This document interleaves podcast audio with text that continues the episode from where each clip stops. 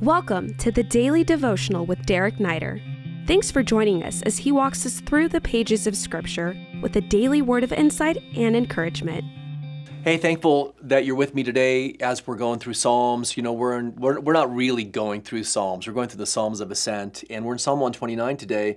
Uh, I want to encourage you, you know, if these devotionals are a blessing to you, uh, pray that God would show you one person to pass them on to who just really needs to uh, be in the Word of God on a daily basis. And remember, you know, these psalms are intended, or these devotionals are intended to, you know, to be an assist. I just want to give you a, an assist in your time with God, and you know, maybe some things to consider as you take a, a deeper dive into the Word of God every single day.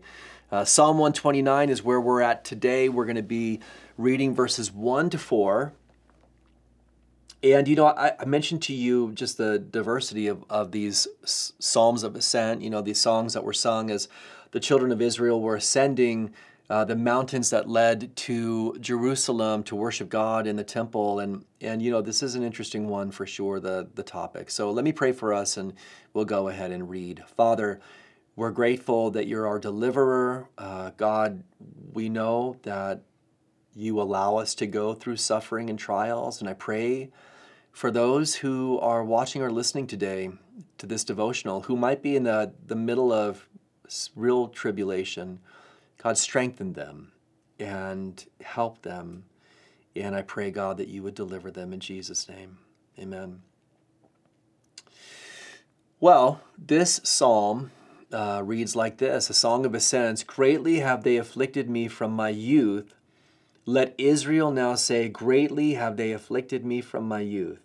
Check this out. Yet they have not prevailed against me. The plowers plowed upon my back, they made long their furrows. The Lord is righteous, he has cut the cords of the wicked. You know, there, there are two pieces to this psalm, and, and of course they're connected together. One is a, a lamentation. You know, Israel's, Israel is acknowledging um, the adversity and the difficulty, the suffering uh, that they were going through and were accustomed to going through, but what they had uh, gone through over the course of their history. And then the other piece of this is the victory. You know, it's the victory, it's the elation that God is the deliverer, and um, the acknowledgement that God is the one who had faithfully delivered uh, you know, when you come to God in worship, like the Israelites did, uh, you know, during these festivals, it's okay to be honest. It is okay to be honest to God. S- sometimes it's important for us when we're going through difficulty to, to lift up a lamentation to the Lord.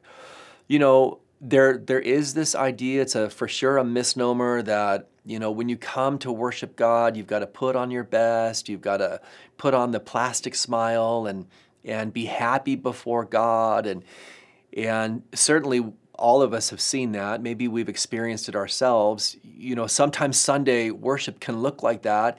You put on your Sunday's finest and you roll in and the, the family's happy and you've had your your pre-worship conversation with the team, you know, like let's make sure we put on our best here and um, our best for God. And, you know, I understand that. God is not looking, though, for an outward show. God is looking for an honest heart. And, you know, sometimes in honesty, we need to bring our lamentation to God.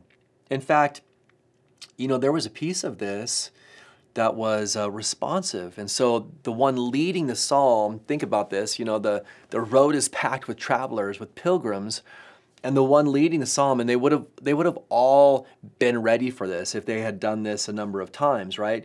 Greatly have they afflicted me from my youth, let Israel now say. And then the people would respond. It was responsive. And looking all the way back to Egypt and the burden that they were bearing in slavery under Pharaoh. Uh, and then, of course, I'm not necessarily sure if this, this was a post exile uh, psalm, that it was written after the um, exile in Babylon but certainly, you know, that it would have been appropriate because for 70 years they suffered under uh, that Babylonian subjugation. And then the picture, like the agricultural picture, right? You've got a farmer who um, he digs furrows in the field to plant his seed. And the lamentation here is that the people, our adversaries who have been against us, they've done it on our backs. You know, they've taken the whip and they've dug their furrows into our skin. Um, and of course, you know, like there's no way in my mind not to connect that to the suffering of Christ and the scourging whip that was applied to him for, for our sakes. And so there's this lamentation, there's this acknowledgement, there's this outpouring of their hearts. It may have been connected to tears. There may have been things they were suffering from, you know, unbelieving neighbors and Gentile nations that, you know, was just um, existential for them. It was real, it was deep. But then there's also this acknowledgement that it's God, you know, that delivers them, yet they have not prevailed. Yet they have not prevailed. The Lord is righteous. He has cut the cords of the wicked. When they're, when they're taking their whip and driving it into our back, He has cut those cords. God ultimately is the one who prevails over ed- every adversary in our lives. I want to encourage you today as you make your ascent to worship God, be honest, right? You can pour out your lament to God. But in pouring out your lament to God, also acknowledge, like, don't stop there. Um, sometimes I've stopped there, you know, and I've like just landed on this discouragement or um, sadness or a sense of being overwhelmed by all the obstacles and, and adversaries in my life because I've had my number of adversaries. Um, but that's not our stopping point. We got to progress to the point where we remember that because of God, we prevail. God is righteous and He is our defense, and He will be faithful to defend us. And remember, vengeance is mine, says the Lord. The wrath of man does not produce the righteousness of God. Uh, encourage you today, man, pour out your lamentation, but make sure you land on the faithfulness of God in your life. Have a great day. We hope this podcast has ministered to you. If it has, we welcome you to rate it or leave a review. If you would like to stay connected with Pastor Derek Neider or find many more teachings, please visit awakenlv.org. Click Visit and then choose Pastor Derek Neider. These links are also in this episode's description. Until next time, God bless you.